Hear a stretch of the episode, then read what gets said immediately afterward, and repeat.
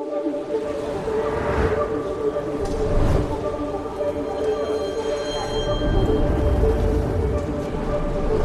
up, everybody? Welcome to another episode of the Kings and Priests podcast. This episode is brought to you by our incredible partners at Dwell Bible. Uh, they have been the sponsor of this podcast as well as the Good Theology podcast now for a couple of months. And uh, they're offering free trials for pastors, leaders. So you can go to our show notes, click the link in the bio there. And uh, Dwell is just an incredible partner, but even more than that, they have an incredible product which allows you to listen to scripture, different scripture pray, uh, playlists, um, and all of that stuff. So uh, click in the show notes and go follow our incredible friends at Dwell Bible. Dean, right? what's up, man? uh, good. I'm out in uh, Rancho Mirage, California. Paradise. Paradise. It is actually. A little rain yesterday, but uh, and then yeah, it's just back to 75 and perfect today. nice. Yeah, Are you uh, going to golf at all while you're there this time? I'm not. I'm not. I'm gonna go. Um, we have friends that kind of we go to the tennis with. So in between nice. a bunch of work meetings, I'm going to be uh, going to the tennis semi-final Tennis. today, and working this afternoon, and then heading back to LA tomorrow. Amazing. Yeah. Amazing. Um, well, it's been a crazy week. So normally, so if you're listening to this podcast, uh, we have attempted to get a few weeks ahead on our recording, um, just for a whole bunch of different reasons. But today's episode, I'm gonna like we're gonna get edited and put up tomorrow because I feel like there's a lot of real time stuff that needs to be, you know, Yeah. talked about. Yeah. So, um, let's chat Silicon Valley Bank. If you have been living under a rock and you're listening today and you don't know what happened, Dean, why don't you just give us like Sure. a quick explanation Yep. um, of maybe what happened and and kind of even so on today, Thursday, March 16th, it seems like there's some. It doesn't seem like Silicon Valley Bank is the only bank that's having No. some issues. So maybe No. just give us like a quick a quick background on what happened. So Silicon Valley Bank, 16th largest bank in the U.S., very prominent in Silicon Valley, uh, obviously, um, and a lot of tech startups um, would put their money with Silicon Valley Bank. Silicon Valley Bank did a bunch of things. Um, they actually had an investment banking side of the business. They had a debt side of the business, and they just took normal checking account deposits, like you know Wells Fargo or whoever. So um, they they had some complicated instruments that were specifically designed for tech companies, fast, uh, fast growth companies. And so, you know, for the last, I think, 20 years, they were really the go to bank.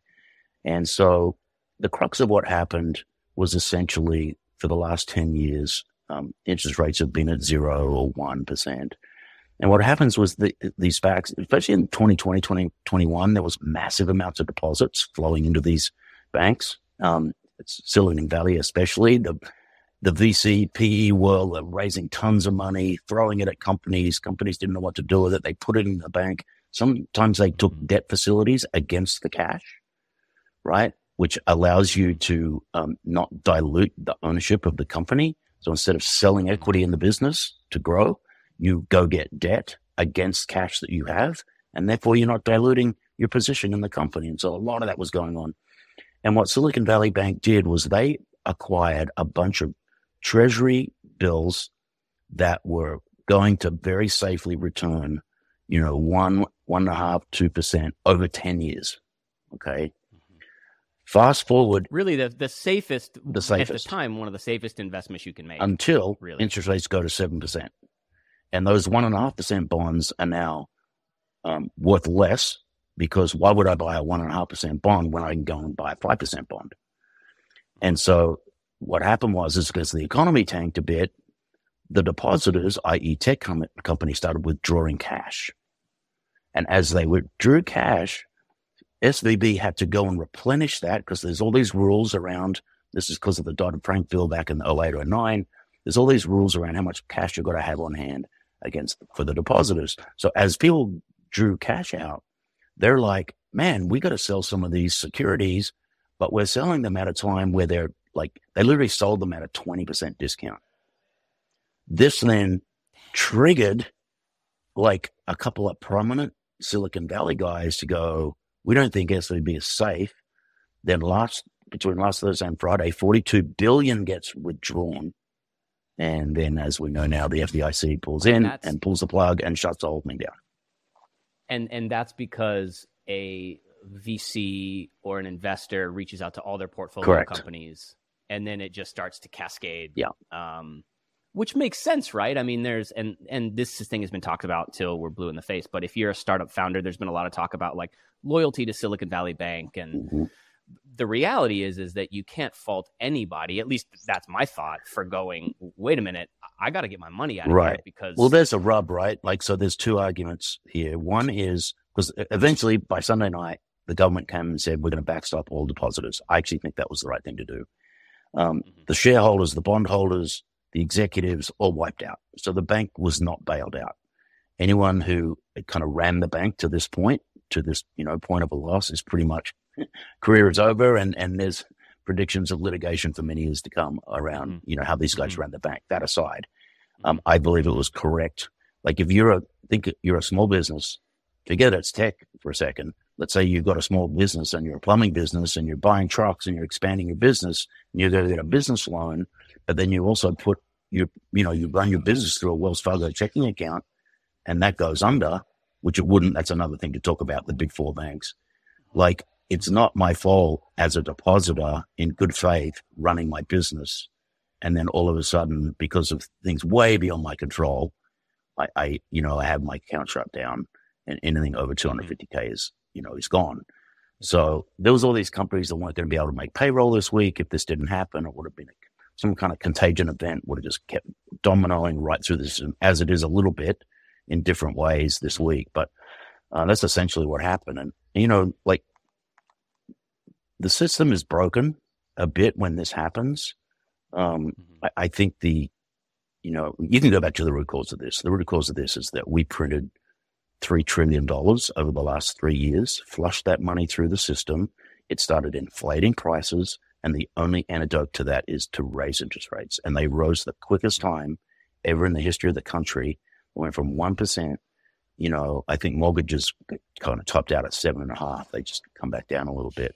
But when you slam the brakes that hard on, a, on an economy that mm-hmm. is in some pockets kind of still roaring, you create this situation where this was an unintended consequence, but nevertheless a consequence because Mhm. honestly of a poorly managed economy, in my opinion. hmm Yeah, and I think one of the big questions was there was a lot of people basically just, you know, cheering for none of these people to get their money Yeah. back. You know, like there was this weird reaction. There was a tweet I saw um, that said uh, this. I actually I thought it was really good. Um, says I honestly can't believe how many people are so filled with hate for the U.S. tech sector, despite using its products and services every day. That Totally. they'd rather see tens of thousands of people go unpaid than see the SVB failure resolved. Um, and I, I think my thing was is like if if you think that we're now supposed to expect every startup founder, any business owner to understand the complexities of what their bank is investing Right. in, we're done. Yeah, correct. It's game over for Yeah. For anyone. Is that right? Well, what happens is, is you play that out, right? So it's these regional smaller banks, you know, that cater to niche kind of customers. If, if there's not confidence in those banks, then the only option is to go to a big four, right? Uh, Wells Fargo, Bank of America, JP Morgan, and then the JP Morgan you know, uh, kind of consumer side chase. If that's the case, like Bank of America got 15 billion in deposits on Friday because people, people Right. moved them out of SVB, right? So if we want to put every, all the money in four banks, which by the way, today are too big to fail. Like if something happened and it started hitting Wells Fargo, for instance, where I happen to keep Mhm. my money personally and, and business, Same, um, same. you, I mean, that, that wipes out everything. So the Mhm. government would step in. So it's like, well, the government stepped on him and help the depositors of SVB, but they'd also step in and protect the depositors of Wells Fargo and Bank of America. They're just too big to fail is the term that everyone hates to use, but it's a fact. And so, Mhm. you know, you can be, I'm, I'm an, I'm a less regulations guy. I'm get the government out of things guy, all of that all the time. But when you have these institutions that are so like tentacles going all through the economy Right. and you can go and blow it up and unravel it and it could take us i mean the great depression there was there was five or six hundred banks closing a year in the 20s Jeez. because no one had faith in the banking system and then that's where fdic started And obviously, you know, it was at 100K for many years and now 250. That system needs to be looked at because it's not adequate in today's, you know, world.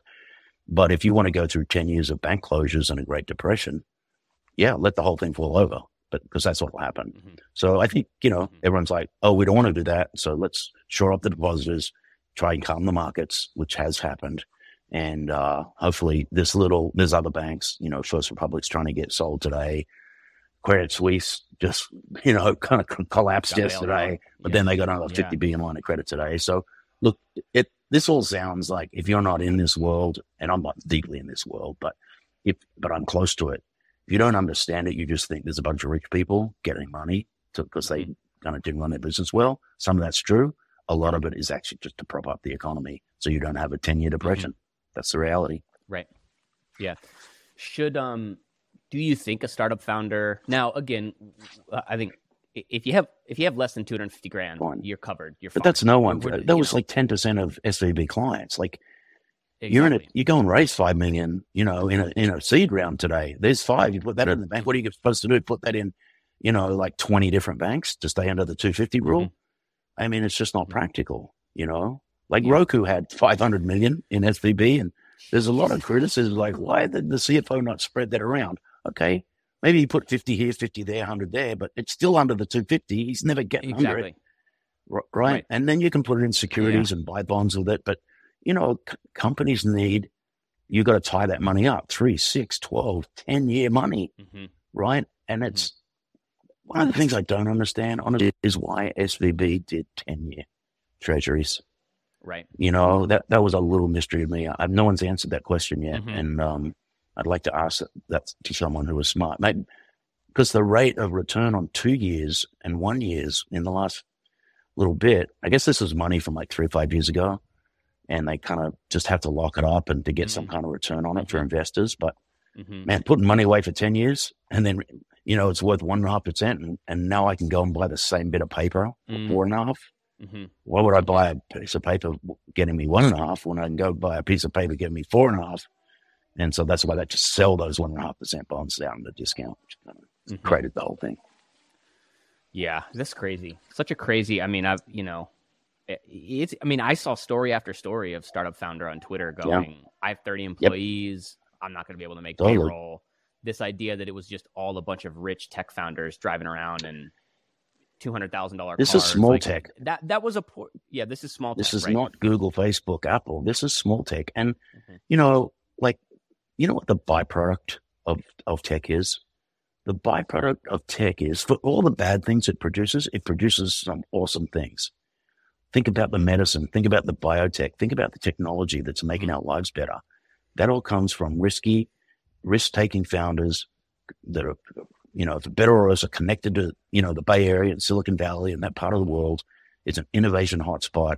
And just just step back a minute and and if, before you hate on tech, and and like maybe go and give all your tech up, you know, for a month and see how you go. You won't do it. You won't even last a day mm-hmm. without the tech that comes out of mm-hmm. Silicon Valley. Right. So you know, it's like, and look, there was some stuff SVB did that I don't agree with. They gave money to BLM and they got super woke. Like that's, you know, that's, that's going to be another discussion. I don't think companies should be doing those kind of things, but you know, it's, uh, the guys at the top paid, their careers are smashed. Their, mm-hmm. their, uh, wealth is, shareholders is, is yeah. gone because their wealth was connected to the bank with the stock that they had. And so they're going to pay the price.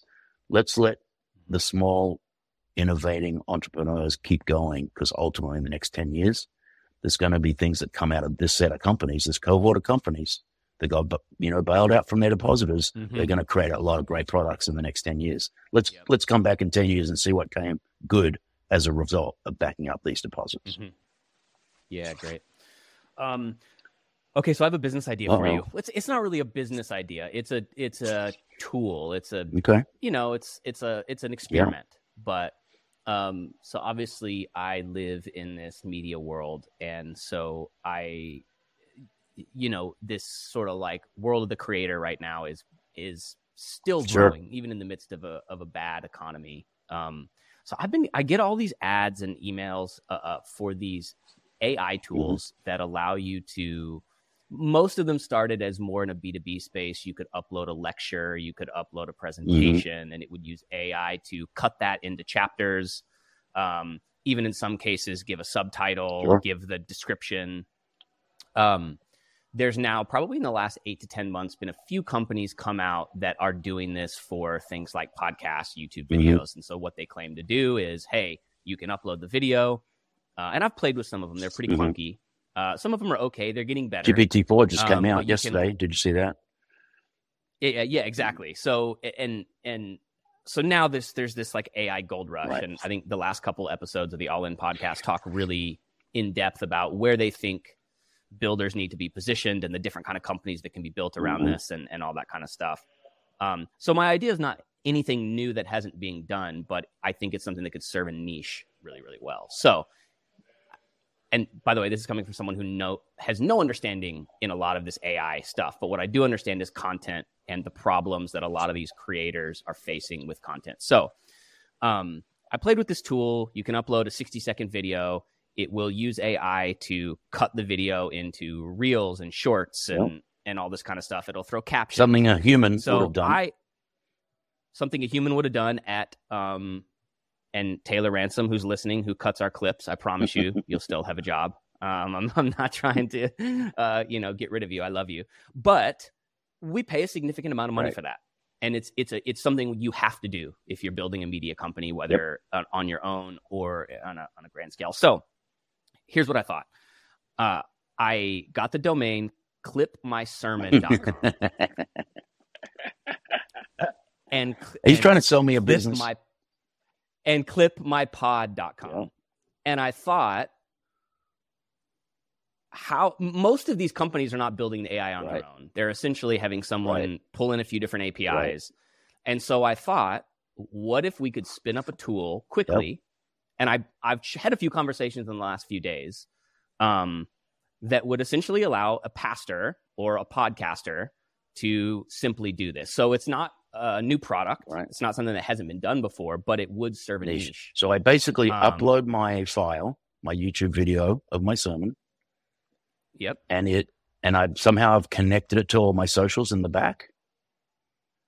No, you. It would just be a. It would be its own platform you connect okay. to. So you you know you you upload it and it clips everything. Um, it clips everything to whatever parameters I want to give it. So whether that's the vertical, you know, Instagram, TikTok, right. whether it's just thirty hey, second. cut this forty-five minute thing, and um, you know, there are different AI tools. Like you can bring ones together that will show you like what the description of the video right. should be. The AI can literally be trained to pull out the most significant yep. portions right. of it and with the right APIs, uh, I actually think that it could you could train the AI model to pull out specific because one of the big things about preachers and pastors and theologians is they don't like to be clipped because they don't want half of an idea right. To be put right, up, right? right? So what if you could make sure that it understood how to yeah. uh, do it at the right moment? Theologically, yeah, exactly. Mm-hmm. Um, so I say that as it's just a basic idea. I've talked to a few different people on what they think something like this would cost. I've gotten some, one person said, "Oh, this would cost three hundred grand just to get something like no this up and going." Somebody else said this could be done for probably nothing right. if you found the right person that knew how to interact with right. the with the the AI. Right. Um, so my thought is, is you do this and you specifically go after pastors and church leaders. You charge them a monthly fee, yep. um, and uh, and then for podcasters. Yep and you essentially train each model to know exactly what the output mm-hmm. is. The problem with a lot of the current companies doing this is it's too broad. Right. So uh, they're serving companies that do training videos, corporate videos, right. oh, also social. Um, what do you think? I mean, I love the niche of, you know, obviously I know that niche uh, pretty well. Um, and yeah, I, I, think if you could, like, it's not worth spending 300K on. Um, but if you think about if you could make it really simple, it's kind of an enterprise product. It's a bigger church play, but uh, plenty of opportunity there. And essentially, it's a service that does it all for me. And then, you know, like if it could, if it could post, like mm. automate, like if it could do the the proper cuts, mm-hmm. put the captions on, and put it in my Instagram account, Like that would be That's that's pretty over. cool. And and I could schedule it to do it every like two hours to do a new clip. so I'm like, it's yeah, right. bo- it's like boom, it's from creation to content marketing engine. Yep. Um, like you know, so that might be V two version one. Mhm. It just served me back all the clips, and then I go and put them everywhere I want, right? But I'm pretty sure there's APIs into Twitter, Facebook, you know, all of them, Insta, and you know, I th- I think you could do that. Uh, we have a product that allows you to schedule your social media. So so we have a media product that we do graphics to Easter service, for instance, right? And we and we you create a post, right? And it's going to go out on Friday, you know, at nine a.m. We, we we do that today, but we don't. Can do Yeah, that. and we do it with video, but this is like plugging your engine into something like that that Mhm. then allows the Mhm. user to basically have their accounts all preset up, and the clips just roll in, and out they Mhm. go. Mhm. You know, that's Yeah. that's probably worth twenty bucks a month to someone. Right. Yeah, that's what I was thinking. I think the tool that I, I've, the, the the one tool that I've actually paid to use to experiment with it, I think there was a nineteen dollar a month plan, a thirty dollar thirty nine dollar Mhm. a month plan, and then a ninety nine dollar a month right. plan. The ninety nine dollar a month plan let you import your own fonts and logos right, right. and you know the whole Yeah. thing. Um, okay, well, I just wanted to. It, to me, that was like a niche that. First of all, it started because it's a problem that we've been trying to Right. figure out. Interesting. solve Yep. right? So that's what made me start thinking about it. There's a few different people trying to do Mhm. this that I've played with that I haven't found to be super compelling. And then I think for yeah, so that was kind of what got me thinking down. Interesting. down I love it, dude. So we can we can Yeah, chat let's more. ch- let's chat more. um, okay. Uh, if you're listening to this and you know how to develop AI, yeah, give us a hit. uh, hit up. reach Yep. out to us. If you're listening to this and uh, clip my teaching comes out in three weeks, uh, we'll find you. And I'm kidding. I'm just kidding. Um, okay, so I got to tell you this story about how I almost got scammed out of a significant amount of money. Um, and as I start to tell you this story, it's going to make sense to Mhm. you, I think. Um, and disclaimer off the front.